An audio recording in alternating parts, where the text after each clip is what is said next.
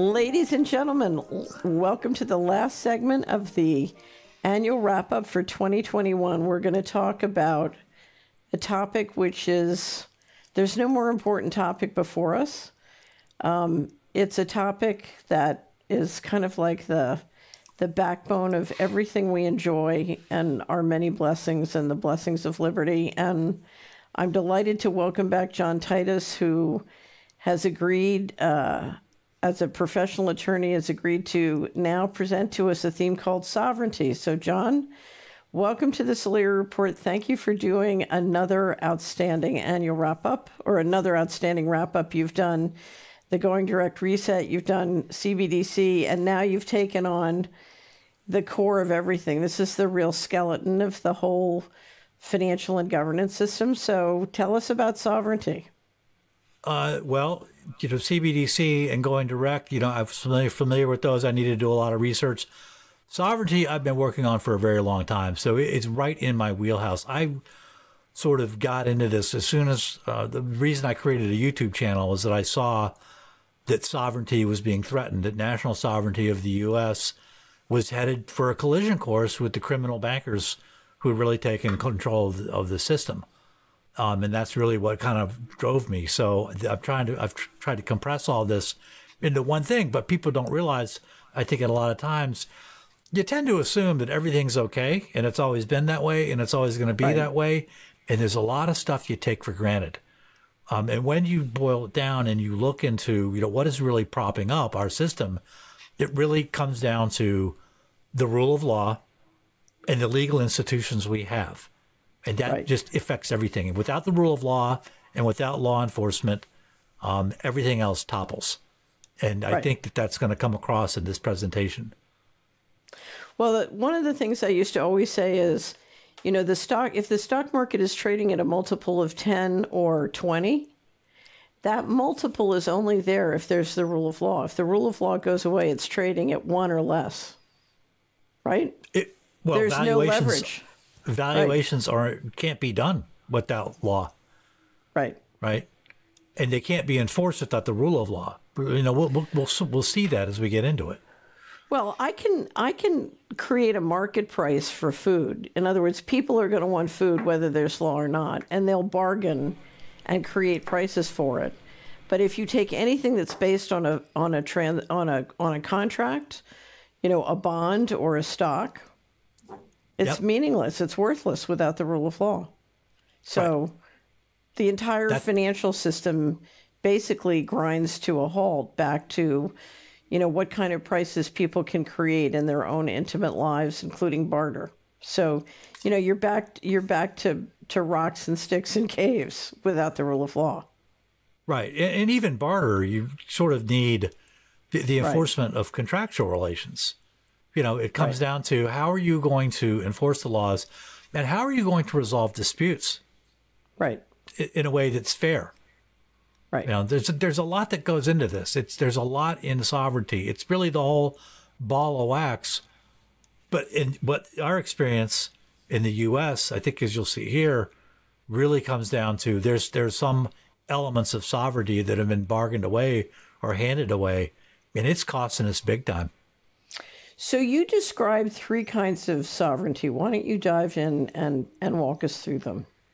Yeah, well, let me um, let me say up front that um, the the what really drives this discussion uh, in sovereignty is that, that that really are two key key points to look at in American history. One is the American Revolution, that was obviously a very defining moment for sovereignty. It's very helpful to look at it in understanding sovereignty. And the other uh, is the 2008 bailout. You know, the more I look at that event, the more I'm like, wow, that really did have a major impact on sovereignty. Um, so I want to I want to get into this uh, with with a, just a clip um, from a few years ago. Let's see if you can guess where the clip is from, and just play this clip to sort of set the table for what was going on, you know, why I'm saying that the 2008 bailout was, was such a pivotal event because I'm not the only person who saw that. There are other right. people who saw the same thing at the same time. So let me run this clip to sort of kick off the whole discussion. Okay. You see that? Yep. Okay, let's hit it. Think of it as the financialization of the economy and the speculative activity in real estate substituting other areas of growth. You replace manufacturing with uh, gambling, essentially, and that's a big change. And it set off a vicious cycle. It, it's reversing American history. We're going back to a, a monarchy slash corporate statism, is really what it is. It's not left and right anymore, it's the individual versus the corporate state. It's the individual versus the corporate state. Man, is that Right. not the truth? Any Right. idea where that clip came from? No. Yeah, that clip is from my film Bailout, which which came Ah, out right. in, in 2008. That was the I first guy remember. was was Chris Whalen. Um, he's Mm-hmm. an invest. He's a bank analyst at in uh, institutional. Not, uh, no, it's research analytics. And then it's that guy obviously is Noam Chomsky, and they're both saying, "Hey, you know, these bailouts. What's gone on and what's led up to these bailouts is the financialization of the economy, and it's reversed American history. And we're going to see that exact same thing.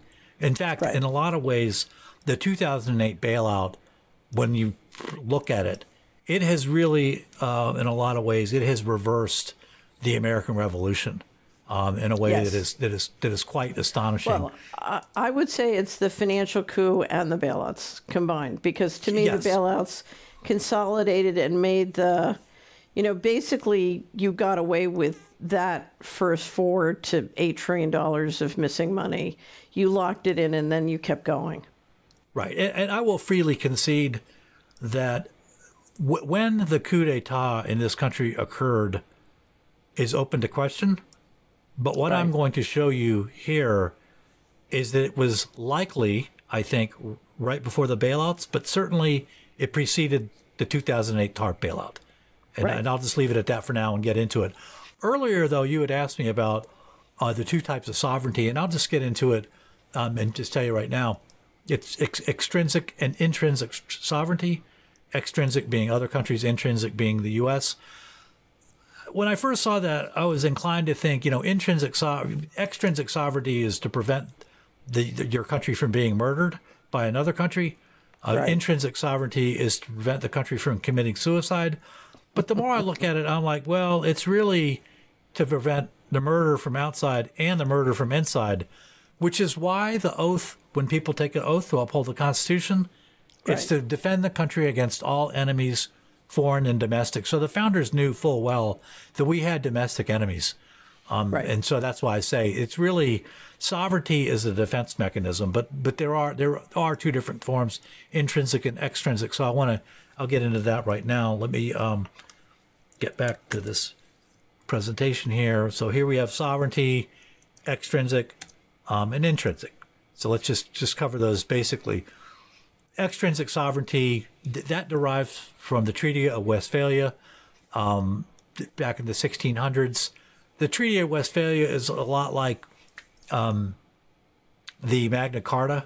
You know, nobody really knows what it said, but they know that the rule of law came out of Magna Carta, and likewise out of Westphalia, we we got a couple of principles that really are non-controversial now. They're so uh, well worn and well understood. So it's interesting. I started to write when they started to do the economic sanctions. I started to write about the use of mercenaries and the compromising of the Treaty of Westphalia. So, so you'd be surprised how many of the longtime subscribers have heard about the Treaty of Westphalia. yeah. I think it's very important. It's, it's hugely important. And the two concepts we'll see here, uh, like I said, they're so important that they're almost non controversial. But they are um, number one, each country is absolutely sovereign um, within her territorial boundaries. Um, and number two, other countries should not interfere with a country's internal affairs unless the other country is the U.S. and the country's internal affairs is Ukraine. That's okay. But those that's the two basic notions of sovereignty. You know, So this was why the remember the big fight over renditions. This is why the renditions were such Yeah. a shocking and important issue. yes, yes, Yeah. and we'll we'll see the, the renditions um, it appear in in the Declaration of Independence. Um, as as do uh, any number of crimes by King George III, and we'll, we'll touch on those briefly.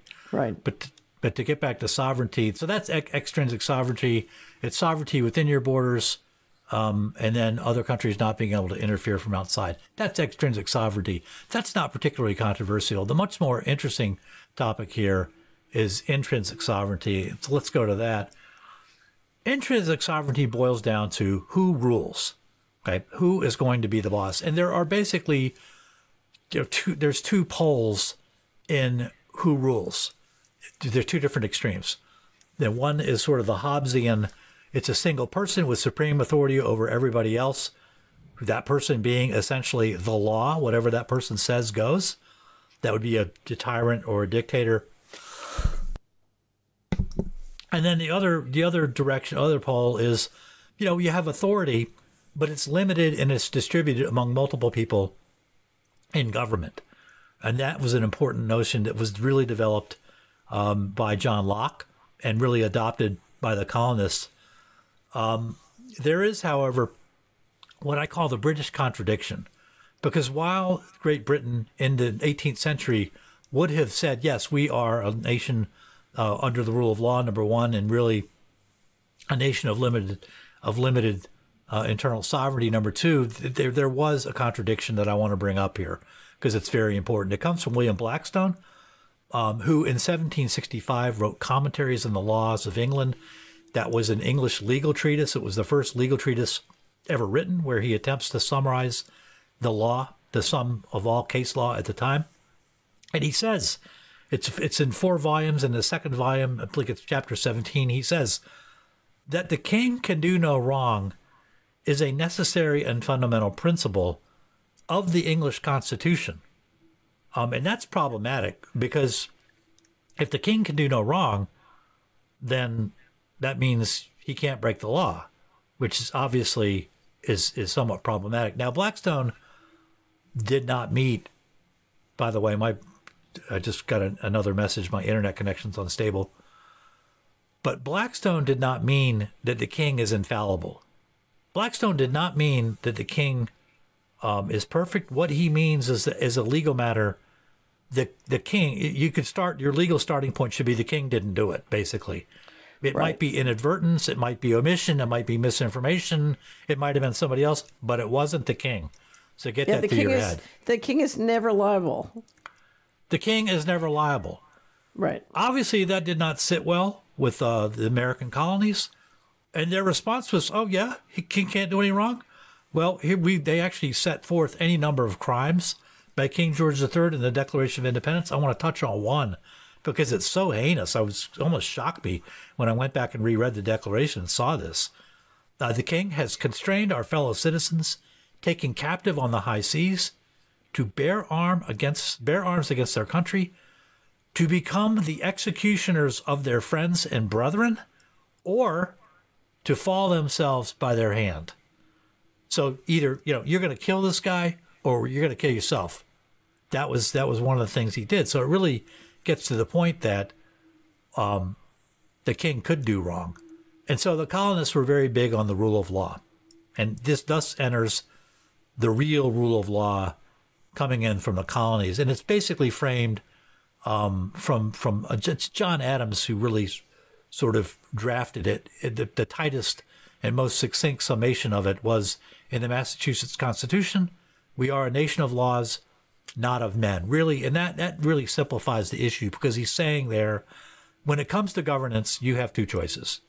You can either be ruled by men like King George III, or you can have a nation of laws. The law would be the supreme authority, and everybody, including someone like King George III, including our leaders, is going to answer to the rule of law. The law is supreme even over the government.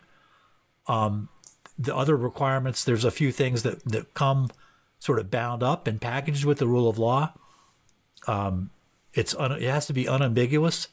It has to be publicized. It's no good if it's secret. It can't have. We're not operating a star chamber here. That's King George III. It's got to be clear. Um, you can't say, well, you know, bad guys are going to jail. You know that that that leaves that's a, that sort of sneaks back into the rule of man. The law's got to be clear on its face. The law has to be applied equally over both people and time. So everybody's got to be bound under the law, and it's it's got to apply you have to get the, the, the same input has to give you the same output. And that's why I say over time, because that means legal precedent is important. You can't have two different outcomes based on the same inputs. The same fact pattern has got to give you the same result no matter when, no matter who. Another a very important point in the Declaration is the law must be consented to by the people. Um, a law that the people do not consent to is per se invalid. That was kind of a radical notion, although another one that was developed by John Locke. And then finally, you know, a law not made according to these principles is void. It's no good. And so that really sort of summarizes. So, in part, what the, they're saying is law is not just something written and formal, it's part of the culture too. Yes. It, it, it, that without people and without consenting people, it's it's a nullity. Right. Um, it's it's constitutionally void uh, on arrival. Any any law that's not so passed. What I always I always call the Constitution a covenant. And it's a yeah. spiritual and cultural covenant, not just a legal covenant. Yep. That's exactly right. Um, it, it's a, it's a, and that, that's an ancient notion too, that was developed even before Locke, um, that there was a social contract that actually predates, right. Um, the, sort of the modern conception of the rule of law. That goes back a long way. But, but the Declaration and the founders, with all the trouble they got from King George III, they really, really got it right in the Declaration of Independence. Um, and then they thought about these issues a lot, uh, given their experience. Uh, and so it really came down to the, the, sovereign power in the U.S. is the law. It's not, we can't have this anymore. We can't have people who are above the law. That's, that's no good. That's, that's a fatal, fatal mistake. Okay. So continuing on, um, guns are money. What is that all about? Um, let me just tell you, there are any number of sovereign powers um, that are spelled out in the Constitution. Um, there's a lot. There's more than you might you might think. You know, you you could. I, I went through the Constitution and just sort of just, you know uh, scroll, wrote down a few of them. The, the sovereign powers that you it was like wow, there's a lot they talk about. Punishing members of Congress, uh, providing for a common defense, uh, entering into treaties. That's obviously something you know that a government can do and a nation can do. A person can't do it. Raising revenue, collecting taxes and duties. You know, borrowing money on U.S. credit is another one that I tend to slip my mind. Uh, regulating commerce uh, is a big one. Um, resolving disputes, I mentioned. Coining and regulating money is a big one. Uh, punishing counterfeiters, obviously, an extension of that. Um, setting up a post office, um, standardizing weights and measures, issuing credit, uh, another big one, providing for bankruptcies and naturalization, de- declaring and waging wars, raising armies, standing armies, granting reprieves. I mean, there's a lot. Um, and then executing uh, laws. And then the final one that, that I, I saw or jotted down there was conducting jury trials. But out of all those powers, um, that you see in the Constitution, the sovereign powers, there's a few that stand above the others in terms of their importance. And I want to, it boils down to basically guns or money. Right. Um, is, it is it force, the, the monopolization of violence essentially, or is it the ability to control money, to issue money? Um, and there was a long running before the Constitution, before the Declaration of Independence, or at the time of, of the, of the American Revolution, there was a long running debate over which was the more important, which of those two is more important. Um, and it's loosely speaking, it was a debate. Um, and on one side of the debate, you had uh, Machiavelli, who said, Men steel money and bread are the sinews of war, but of these four, the first two, men and steel, meaning armies, the first two are more necessary than money and bread because men and steel find money and bread, but money and bread do not find men and steel. Meaning the army can take the money, but the money may not be able to buy the army. Right. So that was Machiavelli 1520. Uh, 300 years later, though, you had Thomas Jefferson coming in and saying banking establishments are more dangerous than standing armies. And he says that in a letter to John Taylor, a little bit, you know, some a few, a few decades, three decades really after the Constitution was implemented. And so it's like, well, what has changed? What did Jefferson see that sort of, what's the real disagreement here? And so what if you look at what has happened in between the time of Machiavelli and Jefferson, you know, Machiavelli was 1520, we go all the way to Jefferson in 1816. What happened in between? Well, Bank of England was created in 1694, and then Bank of North America was created in 1781. That's what's in between. Um, you have the central bank of those two countries, and that's that's a big difference, as we're going to see. But right out of the gate, though, you have to understand something about the Bank of North America. Yes, it was the nation's first first central bank. It was a bank of issue, meaning it, it could issue money. But there's more to it than just that. I didn't know this going in to this. I was like, well, I didn't know that. Bank of North America um, is a very special institution in the U.S. It's the first bank of issue in America. In America, it's the first private bank in America, which I didn't know. The colonies didn't have banks. Okay, uh, so the money issuance in the Bank of England and the Bank of North America, money issuance up until the Bank of Nor- North America um, was not the same in England as it was in America, because the Bank of England was basically a private bank, and in in America in the colonies, the first private bank doesn't come until 1781 with the Bank of North America. So there's the money issuance was was way different as between the colonies and in Great Britain. In the colonies, right. money was issued by the states, and the states were issuing paper money. And so you, you could see some examples here of the paper money. It was issued as early as 1690 by Massachusetts. And if you look here, you zoom in, I want to zoom into Massachusetts um, you can see that these monies they're implement they're issued in shillings, so they're still using. Um, nothing. They're not using dollars early on. Um, so then I think you have Pennsylvania here in the middle, a 15 shilling note, and then on the right you have the three shilling note from New Jersey to counterfeit his death. But the the states were issuing money themselves. It wasn't it wasn't private banks issuing the money then it was non-interest bearing uh, money, and that's a big difference. That's a big difference. Right. Big, right.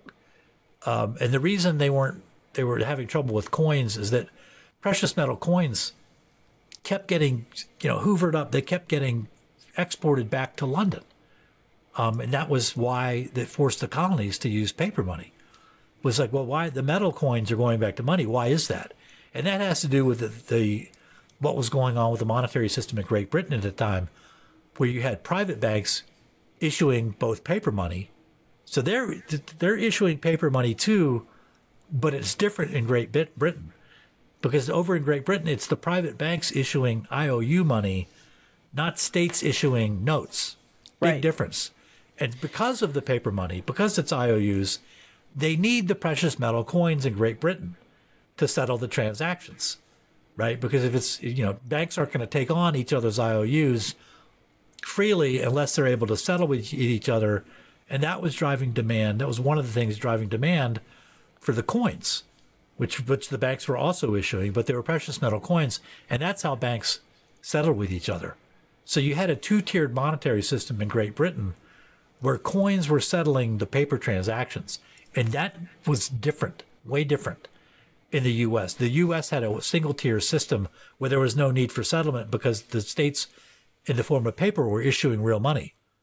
Um, so you you saw, as I said, two kinds of paper money. You had real money, meaning it was permanent money being issued by the government. It wasn't interest bearing. It was real money that could settle transactions, um, per se. And you didn't you didn't, actually didn't need money didn't need money to settle transactions because it was only real money floating around in the colonies. And in in England, Great Britain, you had debt money being issued by banks, plural. I underline that S in banks plural because it was it wasn't they weren't coming from the crown. It was the banks by that time had usurped the power to issue money in England. That process had started in the late 1700s. It actually started in the early early uh, 1600s, but the, but by the late by the late 17th century, the banks had really taken over that power. And that was really what had led the real colonial conflict was, you see, and this is a quote from Alexander Del Mar, the, the what really drove the, the, the revolution was selfish London merchants and bankers who influenced the government at this period would not permit the colonies to have their own monetary system, meaning every time the colonies tried to issue their own money, you know, along would come King George at the behest of London merchants and shut the colonial money down. They wanted, instead of using the paper money, London wanted to rent out its basic money to the colonies, and the colonies were not interested in that. Um, and so the first bank of issue in America is the Bank of North America. And the big mistake is, you know, after all of that, after you have the revolution, you have all these things go on where the you know U.S. finally breaks through, its it, its money system prevails. But the very first thing they do in 1781 is they adopt the very monetary system that we revolted against in 1775, 1776. Right? we fight a whole war against an empire and beat them, and then the, we turn right around and we say, you know what, we're going to give the we're going to give money issuing power to the Bank of, of North America, and thus began the spiral of America toward all of the ills of the private issuance of money and the control of the monetary system by banks. And so can Alexander, I? Can let I me show you add, one? Okay. Yeah. You go. Let me show you one quote from Alexander Del Mar because it's so good. He is so disgusted that the colonists did it, that they, they hand over the money to a bank. He says never was a great historical event followed by a more feeble sequel, meaning the revolution followed by handing the money over in 1781. He says, in a word, they, the colonists, planted another revolution. And he says that in Money in America. Anyway, that's sort of the sum total of that in the colonies. So, one of the issues that is often not really thought about or written about, which to me is not only important, you know, in, in the revolution and on, but goes all the way through and now is a major issue, and that is who can create secret money? If you have the states issuing paper money, you don't begin to have the capacity to create and finance secret operations, covert operations. And right. if you look at the history of the United States, you're watching a history of more and more money being available to finance covert side and covert operations.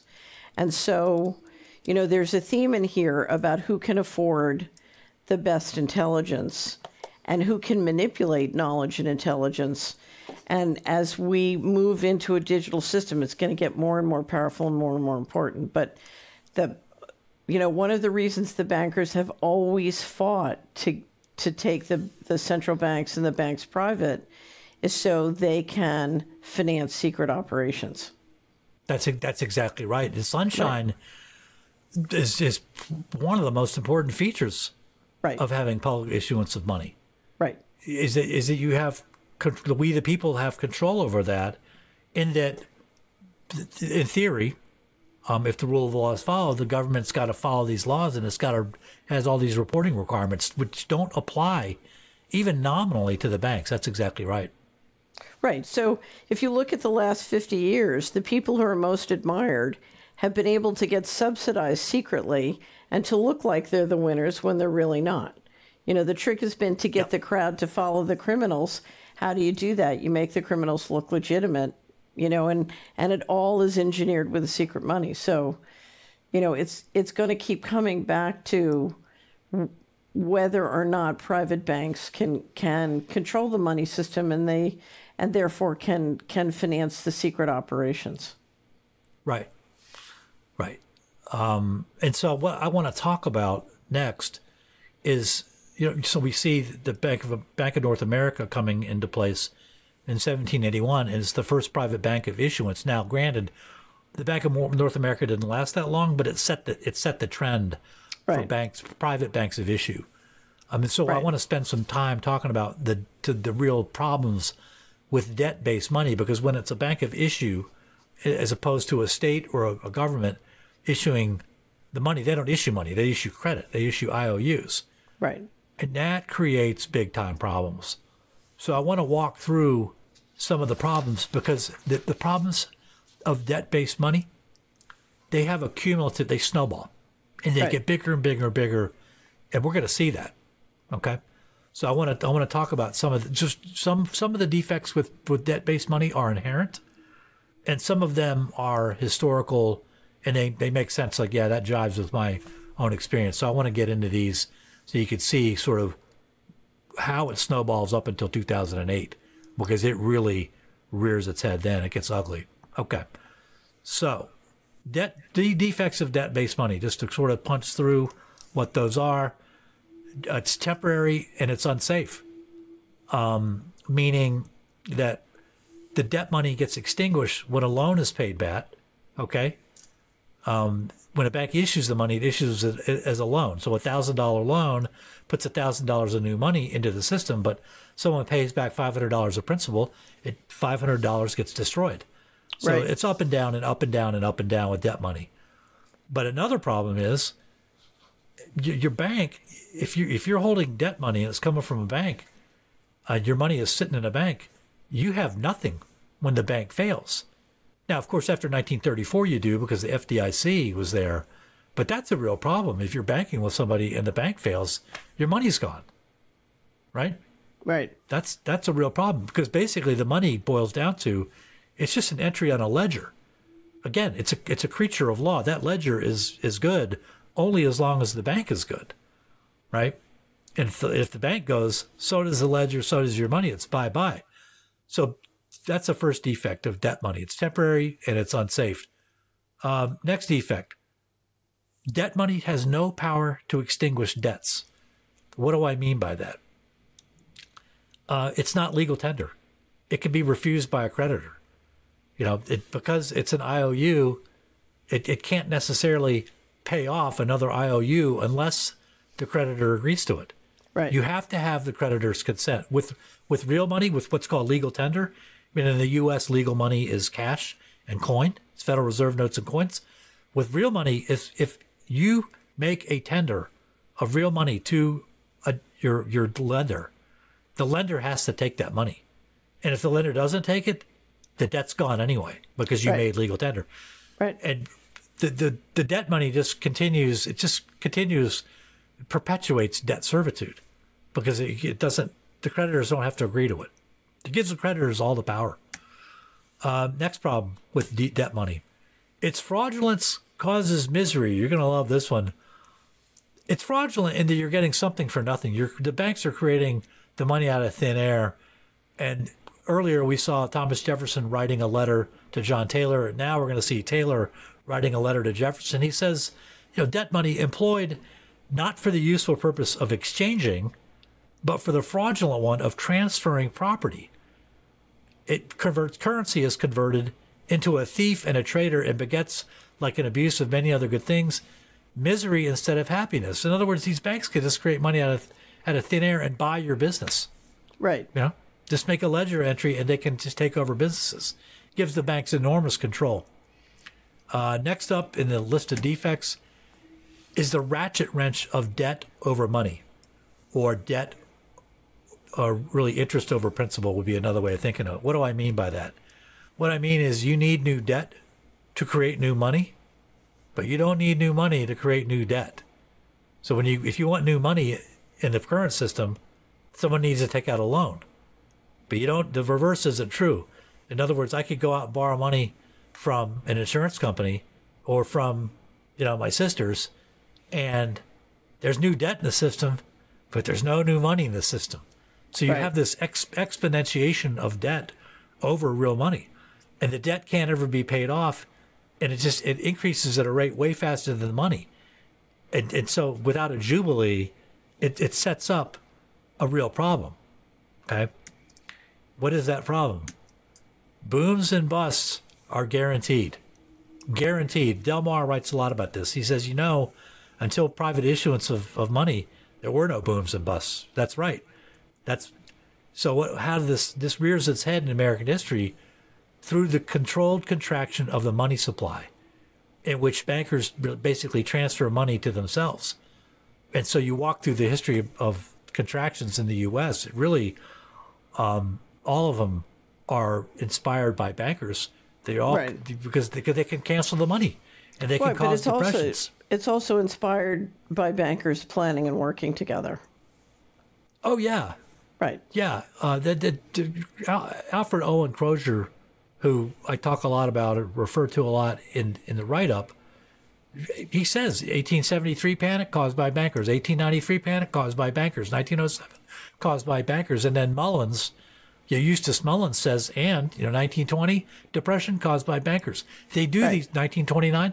They do these things for two reasons. One, when money supply contracts, the value of the bonds goes up right? And Wall Street is the big holder of bonds. And number two, because they know it's coming, because it's deliberately caused, they can short stocks, they can short companies. And number three, they can pick up assets dirt cheap when the collapse comes. Right. So this happens again and again and again and again. And Right. again, it, it, it, tend, it it's a ratchet wrench of increasing bank power. Okay. It's a it's a it's a it's a harvesting, and after each harvesting, there's more central Yes. control. Yes. More centralized control in the hands of the of the Right. oligarchy. So so Right. you expand, then you contract, and after each contraction, you have more control. Yes. Right. That's exactly right. And along the, to that very point, uh, the next thing with booms and busts is bankers use the contractions in every case there's ever been a contraction to get favorable laws passed. Every single time. And here's what's interesting: each time they do it, that they say, "Oh, there's fraud. We need this new law," and they pass another law that will never be enforced, just like the last one wasn't. So the problem is always that the last law wasn't enforced, but they never tell you that when they say, "Oh, we need a new law," because there's a double standard, and the the new laws are enforced against the innocent, and and the guilty never have to obey the law. Right. And so one of those laws that doesn't get enforced, we saw this this really got going in the 90s was the antitrust laws. Right. And in particular the laws that would have barred the mergers. Okay? So what happens? You know, back back in the back in the depression, before the depression, there was something like 30,000 banks Right. in the US. In the 20s, there were 30,000 banks and, and 9,000 of them failed. You talk about a contraction of the money supply, that's what happens. Today, there's, I don't know, 4,400 banks. Right. The contraction has been massive Right. because of the merger mania. And the, the real problem, though, isn't that that from 30,000 to 4,000. The real problem is that banks, the top four, five, six, ten banks, whatever, they control a massive percentage of the money supply, right? Right. Well, the the financial crisis significantly increased their market share and control. Significantly. Right. Absolutely. But going into that, the banks never should have had that much power. They never should. The four banks should never have been in control Right. Right. of of forty percent of the money supply. I mean, the Great Depression w- w- witnessed the contraction of the money supplies to the tune of basically thirty percent over a period of four Right. years. But but I'm going to be a bad guy. I'm just about to write a review of a book that's about the Federal Reserve over the last 20 years, and they keep talking about the Fed as though its only role is money supply. If you look at not only what they were doing with money supply, but what was being done with fraudulent securities and fraudulent banking transactions and organized crime, we're talking about an organized crime syndicate operating throughout the economy that is deeply integrated with the central bank function and the money supply. Totally. They also control the entirety of the budget of the National Science Foundation. Right. right. You think Right. that you think that's power? Uh, then maybe that's a Right. a smidgen of power too much for bankers to have, given what Right. we've seen in the last two years. Right. That's crazy. But anyway, to continue on with the defects. So the defects, these are serious defects. Um, I want to just touch on uh, the, the real the real problem is this one we just talked about: laws not enforced versus bankers. And this has been going on, by the way, um, the history of non non enforcement against bankers since the South Sea Bubble in 1720, where the directors were fined and they weren't jailed. Um, there's a book called The Lost Science of Money by Stephen Zarlenga. Came out about 2002. It's an 800 page, like the encyclopedia. You know, I have it here. I haven't read it yet. So It's fantastic. yeah, I But see he- it on he- your shelf. yeah, yeah. He talks. To, if you see it on my shelf, means I'm out of focus. That's not good. Um, but he talks about he, he Zarlenga is the one who points out that the, the non-enforcement really started with in 1720. Now, if you think about that, it's like, well, wow, that's a stunning thing because 1694 was the creation of the Bank of England. In 1704 is when the party really got started. That was the, the passage of the Promissory Notes Act of 1704. And that is what made debt negotiable. That is when the bankers' IOUs really became money. So think about that. You go from 1704, okay, now the notes, the banknotes are money, to 1720, you've already got your first implosion, and law enforcement isn't affected. It's not. It's not right. implemented at all. But if you look at that period, John, though the the quality of life, the living standards are really rising dramatically for the yes. last two hundred years. Yes, the, so, but a lot of a lot of that was you know widespread literacy. Yeah, and a yeah, lot yeah. of that was yeah. There was a lot going on. Obviously, it, the bankers would tell you, well, that's because the central bank. Please, please. But the central bankers did allow some kind of blossoming that's now being reversed, or they're trying to reverse. They well, they unleashed a lot of wars. It right. started that because right. now all of a sudden you can print money willy nilly. You can finance whole armies overnight. Right. You know the wars again. It's like the non-enforcement of law started. You know, Zarlenga traces into 1720, and the right. wars start more or less right away. So as soon as you turn that power over from the state to the private hands, the party the party's on. It's game on. Okay, so the way I always say it is the bond market made it possible for a ruler to do war on credit and so you didn't have to tell the people you're going to raise their taxes to pay for the war particularly if you lost. You right. could just you could just bank it. If you read Sun Tzu versus Clausewitz, you know, Clausewitz writes about war with the bond market. Sun Tzu writes about war where you have to finance it, pay as you go. It's it's very interesting to think of the financial ramifications. But once you had a bond market and you could finance war, you know, on credit, you were off to the races. You were off right. to the races. Exactly. Right. And overlooked in that is that law, you know, domestically isn't being enforced. And the South Sea bubble was the first of many, many, many episodes where the law wasn't enforced. And right. that is the that's a huge problem. Um, so let's just I'm going to turn back to this, finish this, round this point out. So no no jailing of bankers going on since the South Sea, and the tie-in here is, you know, what what's driving what here? Is that just a historical tendency, the the non-enforcement of law, or you know I think part of it is if you look, part of it is there, there's an inherent tie in because uh-huh. if you have the power to issue money, you have to have some power or of, of force to protect the issuance of that money. Do you follow me?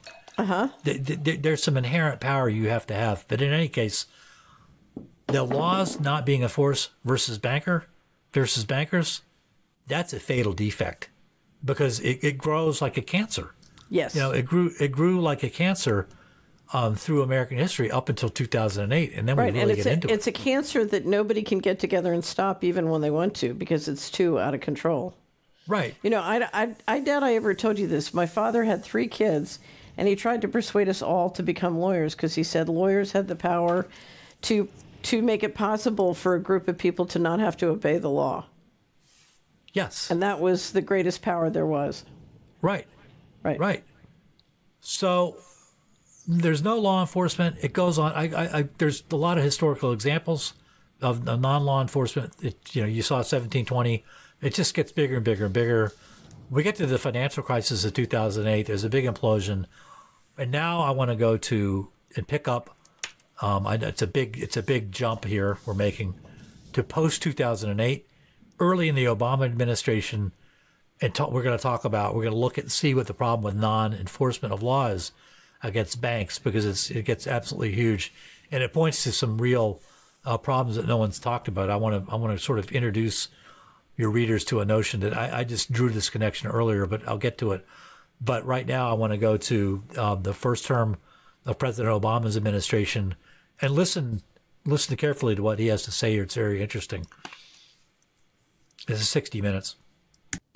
Uh, I can tell you just from uh, 40,000 feet that some of the most damaging behavior on Wall Street, in some cases, some of the least ethical behavior on Wall Street, wasn't illegal. That's exactly why we had to change the laws. Okay. that is obviously Not true. total, totally, total nonsense. And I'm going to show you that as a matter of fact. But remember Blackstone. The Right. king can do no wrong. He doesn't mean, you know, this is the president talking. He doesn't mean, as it turns out, that Wall Street banks, as a matter of fact, didn't commit any crime. Some of the worst behavior, by the way, some of the worst behavior of Wall Street, the worst behavior by definition in a constitutional republic, the worst behavior is de- by definition crime. So when he says, Obama says some of the worst behavior wasn't criminal, wasn't illegal, that's absolutely false because he's saying there was Right. no crime. That's what he's saying. There's no crime. But he, he means that in a prospective way, like, yeah, we're not going to look at the past crimes. You know, we need to work, we need to focus on the future. So I want to spend a, a minute saying and laying out how we know that there actually were crimes Right. uh, going on leading up to the financial crisis. And there's a there's a there's an amusing example I want to lead off with, um, and I'll point out here. This is a, a Federal Reserve symposium held in Atlanta. That's Ben Bernanke in the center and Alan Greenspan on the right. Um, So can Alan I- Can I just yeah, say one thing? yeah, and I say this, I'm going to pull pull sort of pull my card and say I say this as the former Assistant Secretary of Housing. Ben Bernanke and Alan Greenspan engaged in massive securities fraud in the mar- mortgage market and massive securities fraud and, and depository fraud in affecting illegal transactions as the depository, and God knows what they were doing with the Exchange Stabilization Fund. So you are looking at two people who are guilty of massive criminal behavior, massive systemic criminal behavior. None of uh, all that all that fraud was absolutely known to them, and they were facilitating it, and it was intentional. okay. Okay. Um, I- want you to keep. That's a great intro to this clip. okay. Um, I want to just uh, let's just focus on one thing really quick. So they're both engaged in fraud.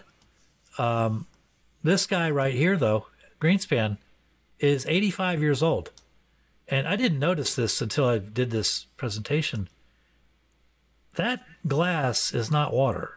That glass is looks has the color of wine to it to me, but you be the judge. I want you to listen to what Greenspan says, and because he talks about crime and he talks about fraud. And I want you to listen, watch Ben Bernanke's reaction, Ben Bernanke's body language, and really everybody's body language, including the cameraman's body language when Greenspan gets going, and what can only be described as a senior moment.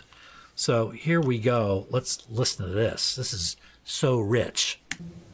all capital that I see is the problem, and I'm not saying there are lots, I think there was rampant fraud in a lot of what was going on in these markets, but my general judgment is that there are two fundamental reforms that we need is to get adequate capital and two, to get far higher levels of enforcement of fraud statutes. Existing ones, I'm not even talking about new, things were being done which were uh, certainly illegal and clearly criminal in certain cases, which, I mean, fraud, fraud is a fact. uh, Fraud, fraud creates very considerable instability in competitive markets. If you cannot trust your counterparties, uh, it won't work.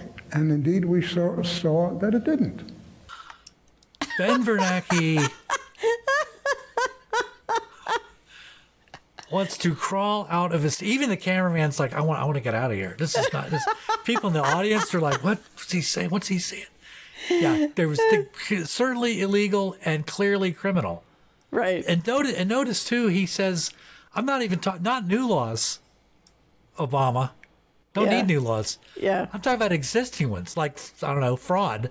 That's been Right. around three, four, five hundred years.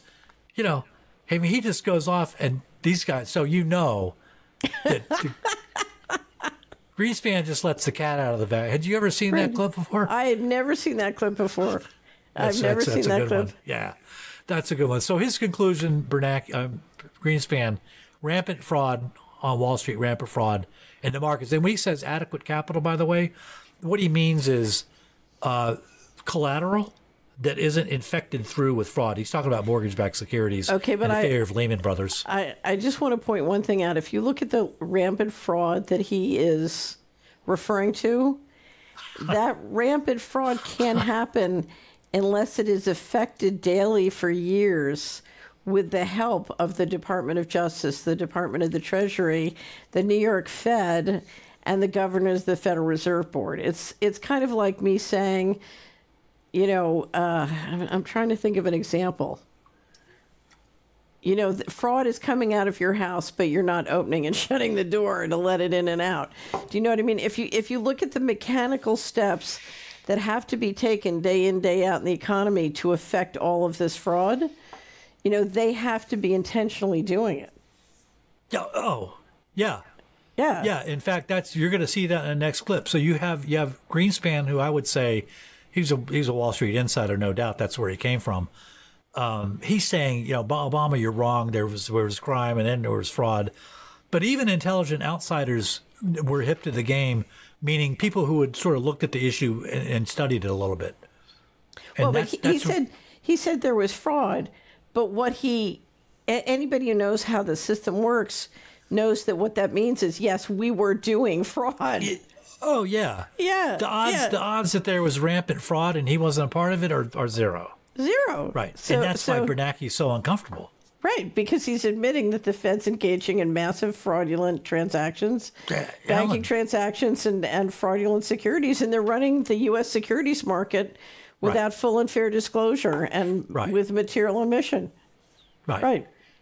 So that that clip was, um, I think that was 2011. Anyway, I want to go to the next one. This next one is of Ted Kaufman, who remember Kaufman had stepped in. He's a political outsider, but he had, more or less he had stepped into Biden's um, shoes in the Senate, including his shoes on the Judiciary Committee for two years because Right. Biden and, and became the vice president, and at that he left the Senate, and so Kaufman fills his shoes, and Kaufman wants to know, hey, you know what what caused this crisis? And here's what he concludes: so Kaufman, by engin- by training, is an engineer, and then I got an MBA, um, and he was I think he was chief of staff um, in Biden's office for a while. Anyway, he gets on the Judiciary Committee, and this is what he he concludes about uh, the matter. So this is this is a clip. He's talking to Lanny Breuer, but it doesn't really matter who he's talking to. I mean, I am absolutely convinced after the hearings we had of the Permanent Investigation Subcommittee and the studies I've been doing for this, for this, uh, for this, for this bill, that there is rampant fraud in these in these cases. I mean, I, I don't see how you can explain behavior other than there was a concerted effort uh, to be engaged in fraud. I am not talking about any specific case. Okay, so you know Obama doesn't know what he's talking about. Could you know Greenspan saying there's rampant fraud, Kaufman there's rampant fraud. There was there was a lot of fraud, Obama, and a lot of crime. Um, but the real the real nail here in Obama's theory that Wall Street didn't perpetrate uh, any crime, any fraud, comes from his own Attorney General. Um, in the next clip, let's take a look at this. This is Eric Holder.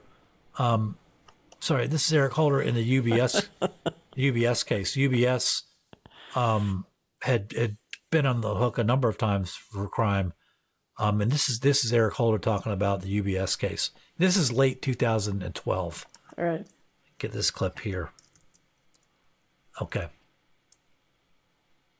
Today, the Justice Department is filing a criminal information charging UBS Securities Japan, a subsidiary of the multinational financial institution UBS AG, with felony wire fraud for engaging in a scheme to manipulate the London Interbank Offered Rate, or LIBOR, a key benchmark for financial products and transactions around the world. The company has agreed to plead guilty to this charge, to admit to its criminal conduct, and to pay a $100 million fine. So that that pretty well kills Obama's theory that there was no crime on Wall Street. Um, there was there was a lot of crime, and his own Attorney General uh, just said so. But you, you know, as you remember from the UBS case, nobody went to jail. He, he just said the company admitted that they're pleading guilty. to wire fraud, to fraud. So why is nobody going to jail um, for that in that case? And you have to know. It helps to understand a little bit of the law here, what it means when a bank commits a crime or a corporation commits a crime. Okay, my legal history professor used to say, you know, corporations. They're, they're, they're fictions. They can't commit crime. They don't have eyes. They don't have a mouth. They don't have hands. You know, they're But really, fict- they have a life. If a death penalty, I mean, I think we ought to have death penalties for corporations, and I would point out that they can die. Right. But Right. his his point is they can't they're they're they're legal entities. You know, they don't they don't they're not walking around on the street. Right. You know, there's no inherent man's you know, mind in a corporation. And so the legal theory of, of prosecuting a corporation, any corporation, it's under the doctrine what's called respondeat superior. And the basic notion is is if a corporation has so many employees, so many high ranking employees committing crimes, that at some point it becomes fair to charge the corporation itself, the legal entity, as a criminal enterprise. Because Right. that's what you're doing. You- You're operating as a criminal enterprise. So when when you prosecute a bank, when you say that a bank commits a crime or a corporation commits a crime, it is, keep in mind that it is legally impossible for a corporation to commit a crime without a lot of employees and a lot of high ranking employees in that corporation committing crimes on the individual level. And what you saw with UBS was, oh, yeah, the bank pleaded guilty or the bank committed a crime, but nobody goes to jail, right? Right. You can't put the corporation in jail. So now I want to turn to why that's the case. Like, what's going on here? Why, you know, what, why give UBS a pass? And so I want to show you this article from Forbes. Came out in 2012, so some months before the UBS case. Obama's DOJ and Wall Street too big for jail. I'm going to cut down to uh, the key section that concerns us um, and highlight that and just read it. Let me zoom in.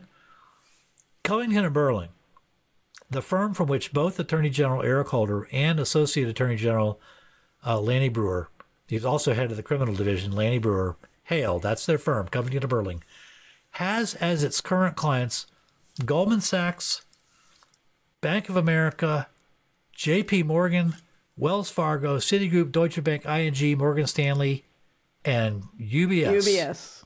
Right. UBS, as well as MF Global, among others. So that is so. He, so in other words, the Attorney General is getting up there and telling you that yeah, we're not basically we're not we're not prosecuting our own client, right? That's what Right. he's saying. Right. Yeah, we're we're not going to prosecute our own client. Right. And that's just I mean, it's just like, well, how did we'll get to it in a Right. minute? How did how Covington and Burling got in there? But that's just astonishing. Well, but what it means is all crime is a pricing function. In other words, you know, if I make a billion and I pay a hundred million in fine, then it's a, a nine hundred million dollar profit, right? Yep. Yep. It's it's Right. just a pricing function. Exactly. Exactly. Right. And you don't even worry about the fine because you can pay it out of future proceeds for more crimes. Right. So but I will I will be a bad guy and say um, that to function in a state, you have to have a good standing certificate. And so there's not a state in America that couldn't pull pull the good standing certificate on JP Morgan Chase or UBS or Citibank and and not only not allow them to you know to do business with the state government or its pension funds or or public benefit corporations and other agencies, but they could pull their standing to function in that state. Yeah. Right. Yep. For sure. Right. Now, for a long time during Obama's first term, as, as Ted Kaufman was sort of on their on their tails, saying, "Hey, you know, we need to rein in this crime." Um, adjust my volume a little bit. Uh, the, the DOJ through Lanny Breuer mostly was offering excuse after excuse after excuse about you know why they couldn't prosecute crime, and they were getting a lot of they were they were don't get me wrong they were prosecuting a lot of crime, but they were small timers. Right. Okay. All right. They weren't prosecuting any Wall Street crime. Um, and they kept inventing excuse after excuse. It's all lies. Lie, lie, lie, lie, lie. And when one lie failed, they just moved on to another. Finally, though, in the UBS case, and at the same time there was the HSBC case, they came up with a new one. And people were like, what? What's this? Um, and I want to play this clip from the UBS. The same. It's from the same hearing or the same same press conference where they're giving UBS a pass despite the commission of crimes. Um, and listen to what Eric, Eric Holder says about why they're going to give UBS a pass here. Um, let me cut to that clip. Those factors that are. With regard to impact, let's be honest. Yeah, I mean that's a factor, and let that, I'm not talking about just this case, um, but in others that we have resolved. The impact on the stability of the financial markets around the world is something that we take into consideration.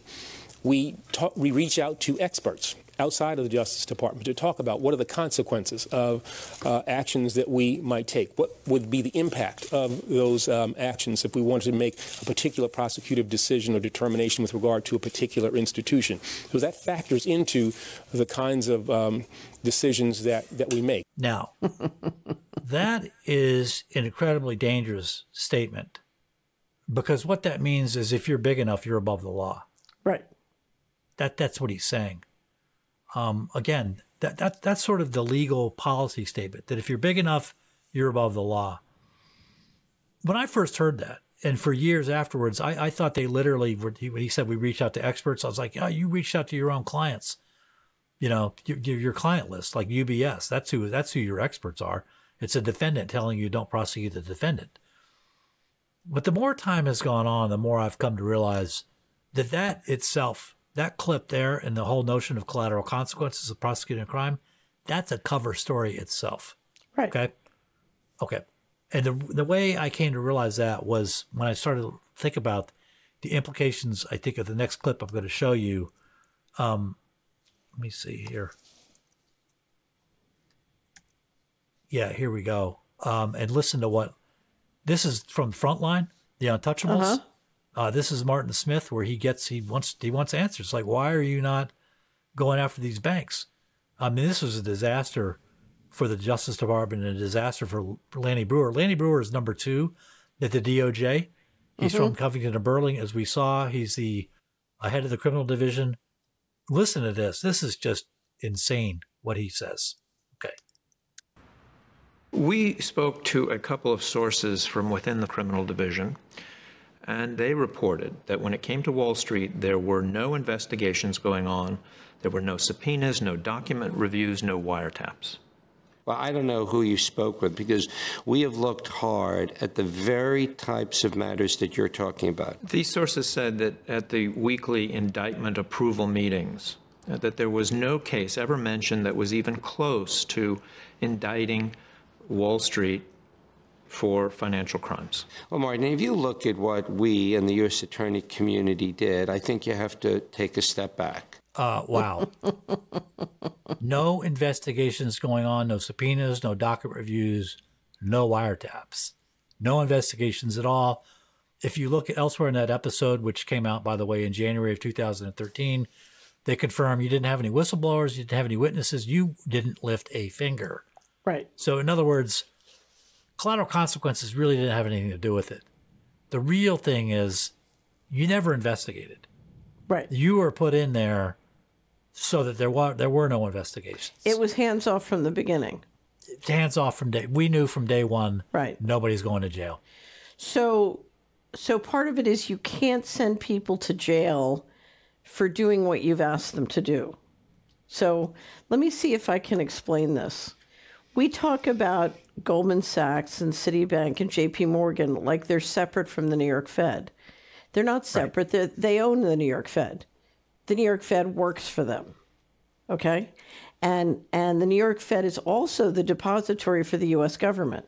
So all the transactions for the US government are implemented by a subsidiary owned by Goldman Sachs, Citibank, and JP Morgan Chase. And and those firms are also the primary dealers selling the securities for the government. And given that 21 trillion or whatever the number is disappeared through the US government accounts, the government is dependent on issuing more bonds which have to be issued with no disclosure.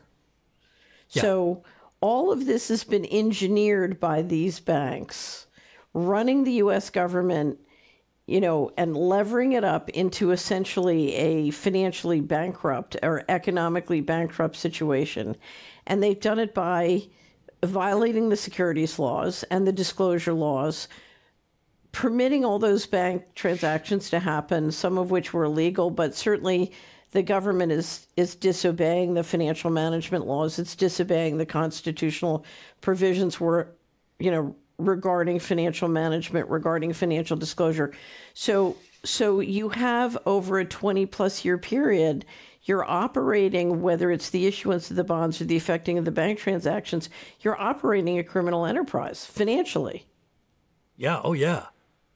right Yeah, and everybody's up to his eyeballs in it and if you stop doing it everybody in america does you know stops getting their their government check Right.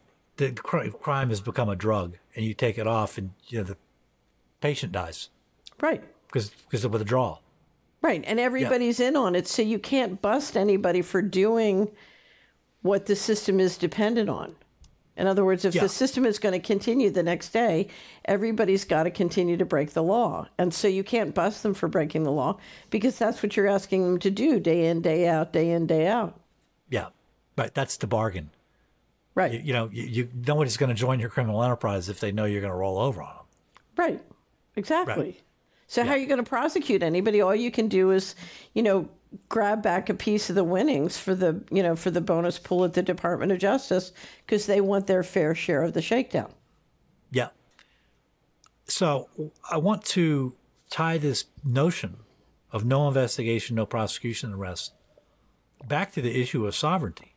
Right. Because it has direct implications. And the way I want to do that is I want to compare here um, the pro- what happened to Wall Street with what happened to Nixon. Because Right. remember, Nixon got himself in legal trouble, and he he asserted the banks just we saw asserted sovereign immunity basically, and they regretted it. Nixon tried the same thing and didn't. So I want to I've set up a comparison here. Um, so who's accused of the crime? We have Nixon, President Nixon, on the one hand, and we have Wall Street banks on the other. Uh, was the accused investigated? Uh, Nixon most certainly was investigated by the by the Justice Department, but the banks, Wall Street banks, we just saw were not investigated. No subpoenas, no document reviews, no wiretaps. There were subpoenas of Nixon, um, who asserted criminal immunity.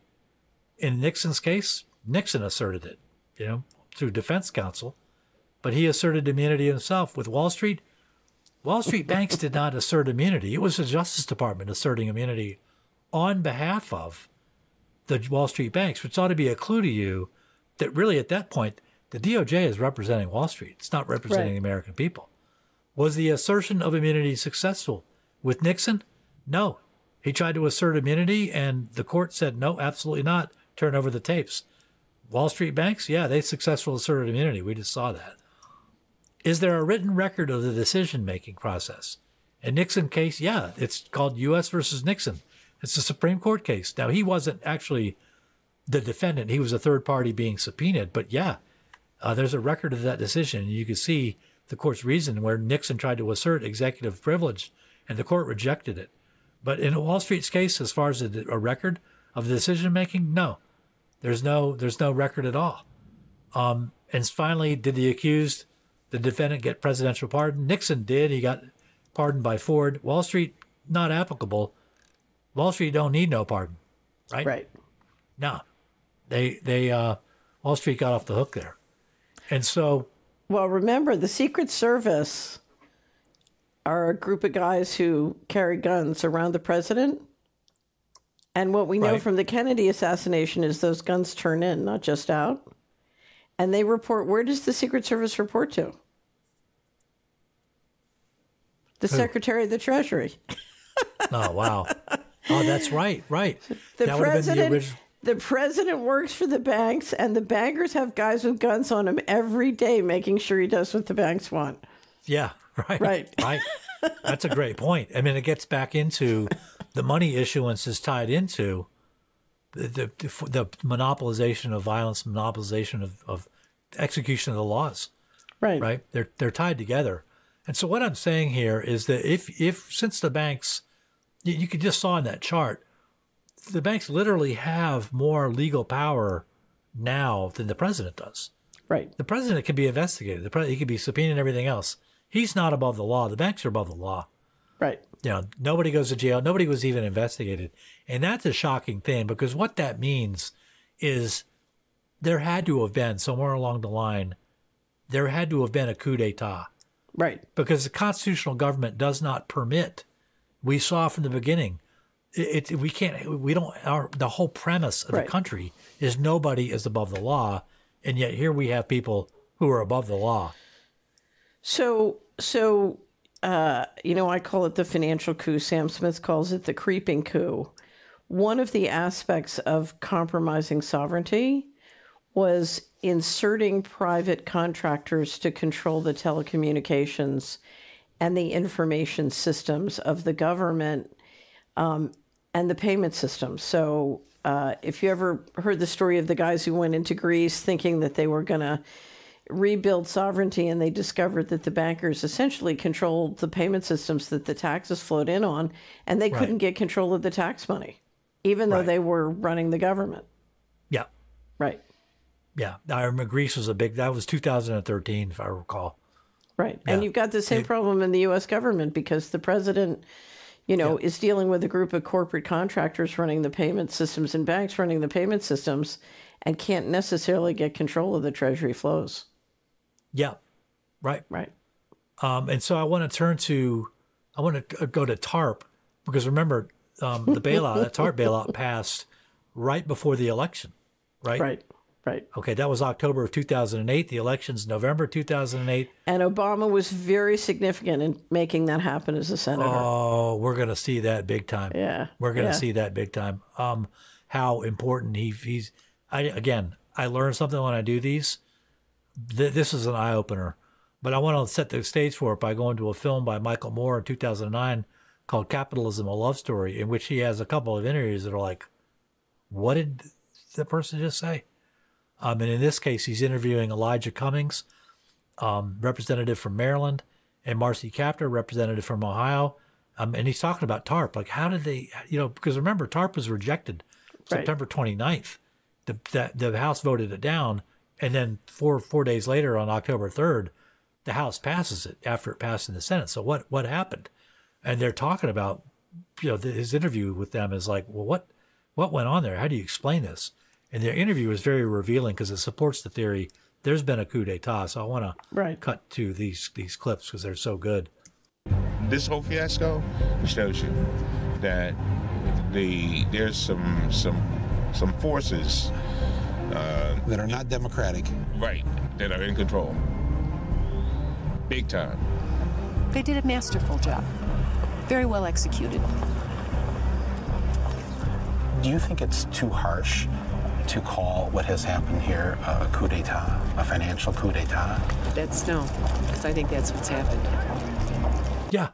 How about that? Financial Yep. coup d'état. Yeah. That's that's what that's what they're saying with TARP. Right. Now, so what's what's Obama's connection to this? Um, and again, this is something I, I, I learned doing this project. I tied things together. I knew about this document. I was like, I never saw the connection before. You have to go back over materials to sort of see the timeline and stuff. The timeline, it's always that always tells you what's going on. But remember, I think it was 2016. WikiLeaks had a bunch of documents come out, Mm-hmm. and there was a there was a memo that came out about Obama's cabinet before the election. You remember that? Let me show you this. I don't remember this. Yeah, okay. I wondered about that, but we'll let's take a look at this. Okay, you're looking at a memo there. I'm going to zoom in. Don't worry here.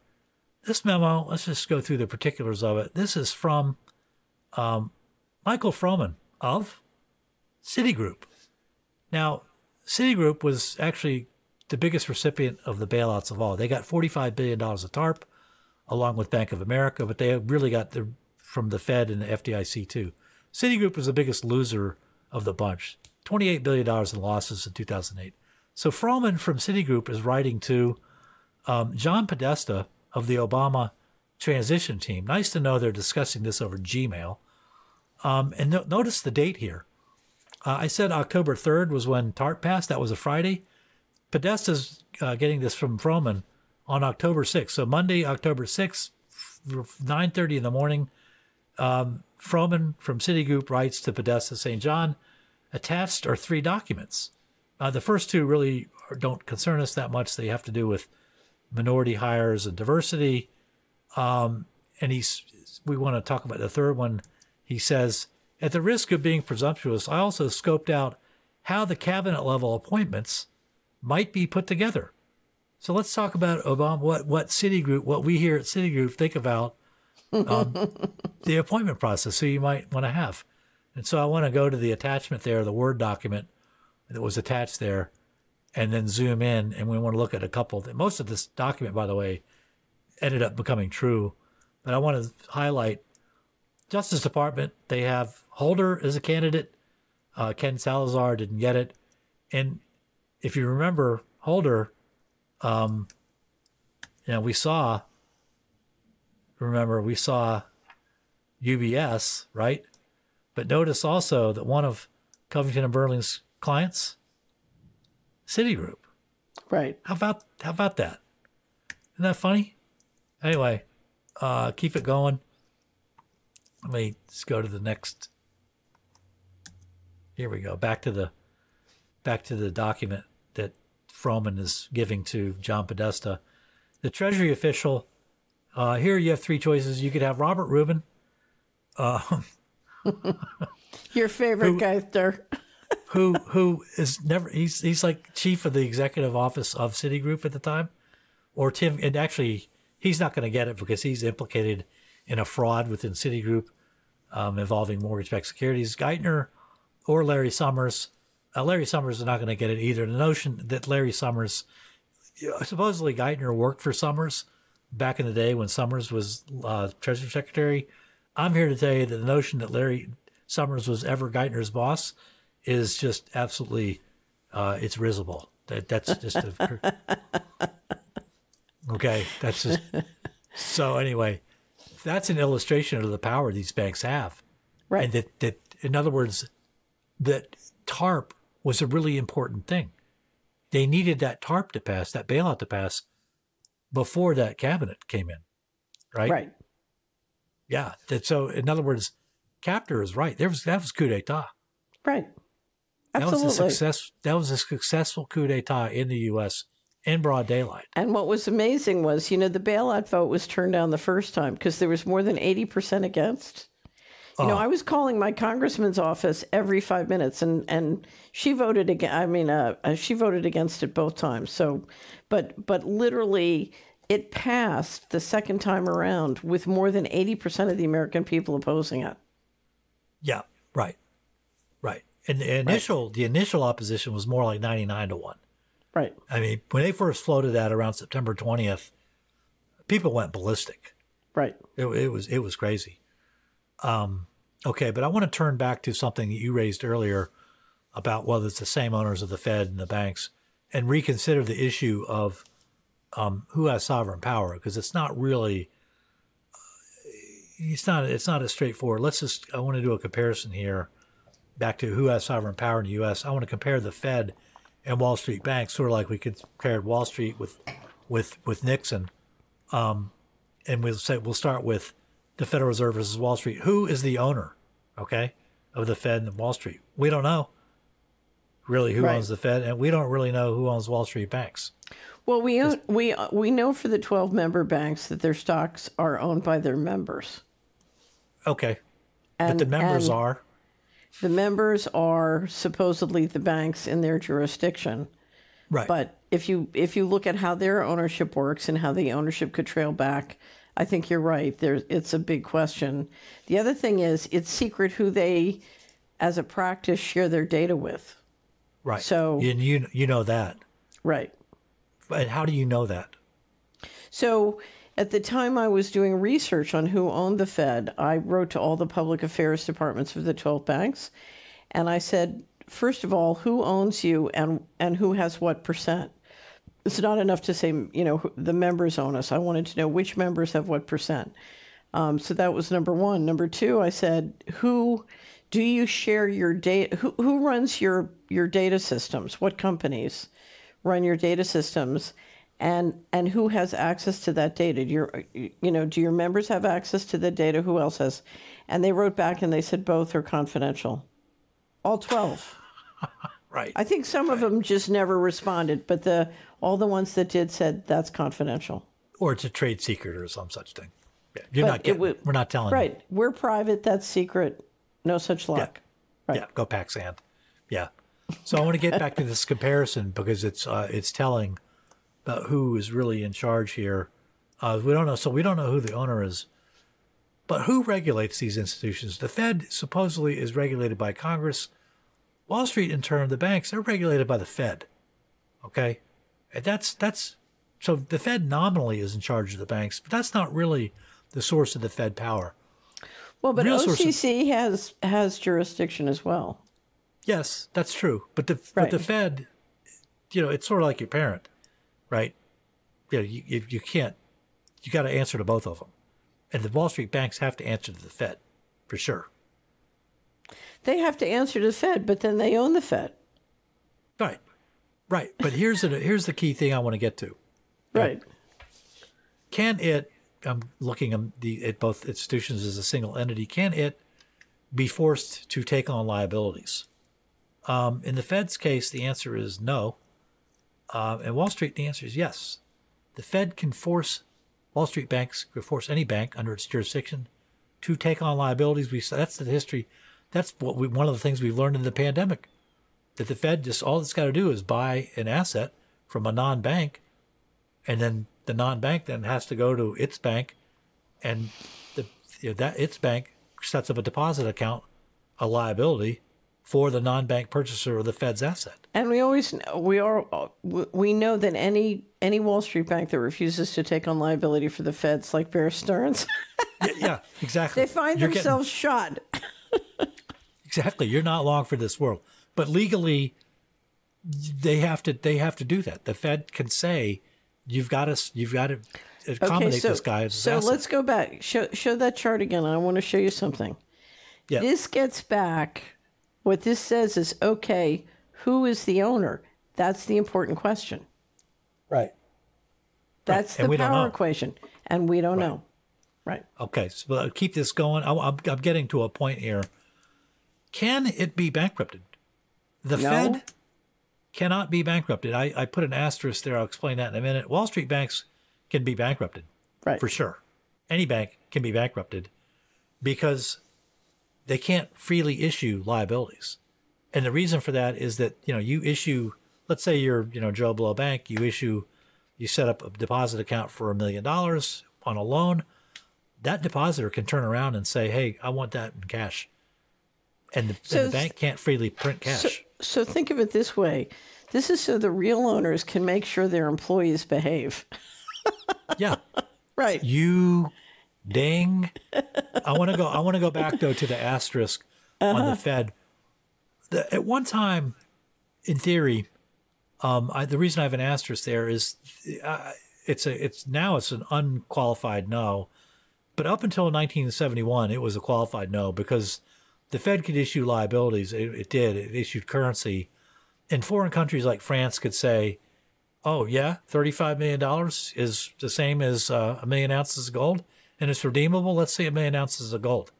and the Fed would have to produce it. So in that sense, the Fed at one time it could be it really couldn't be bankrupted, but it could be it was issuing real liabilities. Now it doesn't issue real liabilities. Now it's basically issuing money. But let's go to the next question. Can it issue legal tender? The Fed can, and the banks can't. Right. The Fed, in other words, the Fed has the power to extinguish Right. debts, and Wall Street banks do not. And that's really just that, as far as the um, power. In other words, the power of the U.S. is with the Fed. Can I mention one more thing? Yeah. If you, if you look at that chart, the New York Fed runs the Exchange Stabilization Fund. Which is what I call the financial bazooka, which is one of the most important roles of a reserve currency. You've got to have basically a financial nuclear arsenal is the only way I can describe it. And it's dependent on all these different banks to implement, you know, many of those operations. But that is, you know, that is arguably one of, if not the most powerful points in the whole financial system, and they control that. Right. The other thing they control, and this is really we'll wind down and conclude the presentation. The reason I bring this up, the legal relationship between the Fed and between the banks, is that the banks are not the Wall Street banks, private banks, are not in a position to destroy U.S. sovereignty but the Fed is. The Fed most certainly is because it has the power of legal tender. Well, the Fed has. The Fed has that Right. power. Yes. And you know who their biggest helpmate has been doing that? Uh, their biggest Helpmate. no. Congress. Yeah. Big problem. Congress Congress has legalized usury. Congress has destroyed the next generation with student debt. Congress has allowed the the government to operate without be, uh, obeying the Constitution and the financial management laws, and on and on and on. Congress, you know, when when Eisenhower first prepared his military-industrial speech, he was going to have it be military-industrial congressional complex, and at the last minute, cut out the Congress.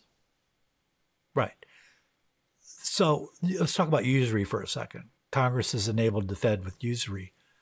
The way that works is when the U.S. needs money, okay, it has to issue an IOU. Under the Federal Reserve System, the U.S. government issues an IOU at interest, and the Fed issues the money at no interest. Right. So there's a, there's an arbitrage between the bond rate and the zero rate on the currency that that's going into the Fed's pocket. That's pure usury because there's no risk to the Fed. The Fed's entire power derives from the government. So yeah, I'm not saying the government will never fail. It certainly is, but I'm saying what I am saying is from the Fed's point of view, that's no difference at all because if if, it, if the government goes down, it's taking the Fed with it. That is So- pure usury. So the Fed would argue that uh, the dividends after expenses flow back to the Treasury. Right. Now, That's that's if you But I- trust their numbers. that's if you trust their numbers, and that's ignoring the fact, as I pointed out earlier, the Fed isn't issuing liabilities. It's got right. It's got eight trillion dollars now, eight and a half trillion dollars of liabilities sitting on its balance sheet. that They're not liabilities, are they? No, they're equity. Whose Right. equity are they? Right. belong- equity belongs to us, right? And they've so they've enriched themselves to the tune of eight and a half, nine trillion dollars. That's our money. That's Right. not a liability. You can because you can't it can't be redeemed in anything other than what the Fed itself creates, right? Right. Okay, so that's that's a bunch of nonsense. Oh well, we give it all back to the Treasury. Yeah, okay. you're giving you're giving peanuts back to the Treasury. In the meantime, you're ignoring the nine trillion dollars you stole. It's sitting right, Right. there in a balance sheet, and you're hiding Right. it in broad daylight by calling it a liability. It's not. It's not. But then the other the point to issue about the point to bring up about the sovereignty is you know these CBDCs are a real risk because eventually you know all these countries are are going for CBDCs at the same time. And you've heard Jerome Powell say any number of times, along with any number of other central bankers, that the CBDC is going to be the third liability on the Fed's balance sheet after reserves and after cash. So they're calling it a liability. Now, and all the nations are doing it. And so you could see a scenario where all the nations need to settle their transactions in the same way that commercial banks need to settle their IOUs, right? They're trading among each other. We need to settle things out. Eventually, there will be a time when along comes someone and says, you know, we need a way to settle these transactions. And that's how it'll be pitched. We Right. need a we need a currency. You know, the world's changed. You know, things are different now. We need a world reserve currency to settle these transactions. It can't be a, the dollar because the dollar, you know, your, the CBDC is a liability. The Fed says so. The BIS says so. We need a res- reserve currency just to settle among currencies. And once that happens, once there's a reserve, in other words, once there's a currency that the Fed can't print and that the government can't print, that's ball game. Right. Then they got you. They got you the same way the Fed has Wall Street banks, right? Well, that's why the logical thing is they do want to use humans as the collateral because then they can force a totally accountable system which will be absolutely gru- gruesome and you know brutal for the people. Right. You got it. Right. Right now, right now, you know, when, when the, the collateral on the Fed's, the, the collateral on the Fed's liabilities, the, the corresponding asset is bonds, right? It's US, Right. but it's IOUs from the government, but there's no reason that they can't atomize that down to the individual level and use people, right? You know, to, to, to individual notes on people to collateralize So the, the, pain, I would say the pain of the current system is inflation or debasement. Right. The pain the pain of the CBDC system is slavery. Yes, it's outright ownership. Right. Um, and one of the things I point out in, in the paper and the written materials is human beings have been used as money in history. Right. Um, it's been a, it's been a while, and not, more recently in Central Africa, but uh, 1500s, um, in, in, in Spain when Spain conquered uh, South America and part of the Americas, uh, they, they people were used as money. Um, and again, So- it gets back to we're reversing history as we saw at the outset. So there are two things I wanted to bring up before we close. One is um, during when I was litigating with the Department of Justice, and I really had to explore the issues, some of the issues that were that you so beautifully described today. I realized that the bankers were spending phenomenal time and money on the appearance of the rule of law. In other words, they, and part of it was they had access to taxpayers' money to do it. But I, at one point in the litigation, I when I realized how much money they were spent on my surveillance, on, you know, 18 audits and investigations, 12 tracks of litigation, 24/7 surveillance, I thought, you know, this is unbelievably expensive. Why don't they just kill me? I mean, clearly they can just they just kill people all the time. What's the problem? And I realized, oh, they need it to look like I've lost. They needed me to look like I've failed. They need and and and it it has become, I believe, the biggest job program in the world. Is sort of managing things so they can continually pretend that the rule of law exists. And what I realized was the whole system, you know, the multiple between 20 and 1 in the stock market comes from persuading people and and them having confidence in the appearance of the rule of law and it's a huge industry. Uh, it's got to be the, the, what I would call the, the theater management. Yeah. I, it's untold millions of people employed Right. in that in that industry. It's incredible. It and is. and part of it is as we've stolen the money out of the federal government and blown all these bubbles with quantitative easing. You know and all the different things the fed is doing with going direct. You know they're blowing bubble after bubble after bubble. And to keep all these assets spiling around it's like that movie margin call. You know they need they need all these pretend stories of why Yeah. you know why these things have real value and why these prices are justified and you know one that was one of Bernanke's really great qualities he could you know both he and Greenspan could invent stories of why things were worth this much and say it with a straight right. face Bernanke could Right. just say it with a straight face you just couldn't believe it Yeah, but his body language would give him away, as you just yeah. saw. Yeah, that's the Right. first time I've seen his body language really give him away. Okay, so so one of the things I wanted I wanted to think about was that the appearance of the rule of law, Yes. you know, is very significant. The other thing is the population for a long time, the general population, particularly in America and the G7, has bought in. Because I think everybody realizes the day the party stops, you know, they're in trouble. Right. And so there's been a real fear of pulling the plug on the party. And when I've explored with people why they're afraid to pull the plug, what I realize is that so many brilliant, educated, intelligent people do not understand what it has meant to enjoy the blessings of sovereignty, of individual sovereignty, and of you know the Treaty of Westphalia national sovereignty. They have no. We are so spoiled because we've always enjoyed it. We don't understand what it's like to live in a world where it doesn't exist. And the rule of law going back to 1215. With, right. Right? The Magna Carta. I mean, these are Right. ancient concepts. I want to touch on something, though, you said with, you know, why there's such a huge investment in the appearance of the rule of law. Right. And I, there's a video, and I, I talk about it in um, in the paper. There's a video, a presentation by Glenn Greenwald at Yale Law School in 2013, where he talks about the rule of law. He had written a book called "In Liberty and Justice for Some," and he talks about the rule of law. And a very important point he makes during that presentation is the role that fear plays in the rule of law. That the rulers, you know, in a healthy, functioning society, the rulers over the rule, they they have fear That they, Right. they know the rule of law is important. They know that a level playing field is important. And so they go out of their way because they might be feared of, they might be afraid of, you know, physical violence. They might be afraid of reputational damage, whatever it is. Right. They're afraid that, that that- of being perceived as somebody abusive or somebody tyrannical. And he says, and now you have the society where that fear has been inverted. And now in an unhealthy society, you have the populace that's afraid of the government, not the other way around. But the, ro- the rule of law is very much an institution that, that depends on fear. And it's up to us, I think, to exercise, you know, our right of free, ex- free speech and free assembly to hold these people's feet to the fire and use the fear to our advantage because that's a big part of the rule of law, whether you like it or not. Right. Bob Moran has this new, I think I sent it to you, this new cartoon where this media machine is pouring out fear, fear, fear.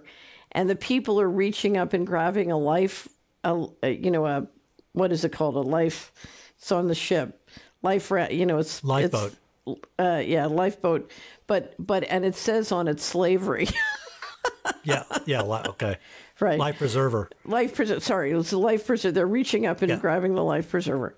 Okay, two two other points. Um, I just finished doing a long discussion about Bitcoin um, on Mercola's show, and one of the things that came out was the the young man I was talking with, you know, and a great enthusiast about Bitcoin was basically saying, look, most people are untrustworthy.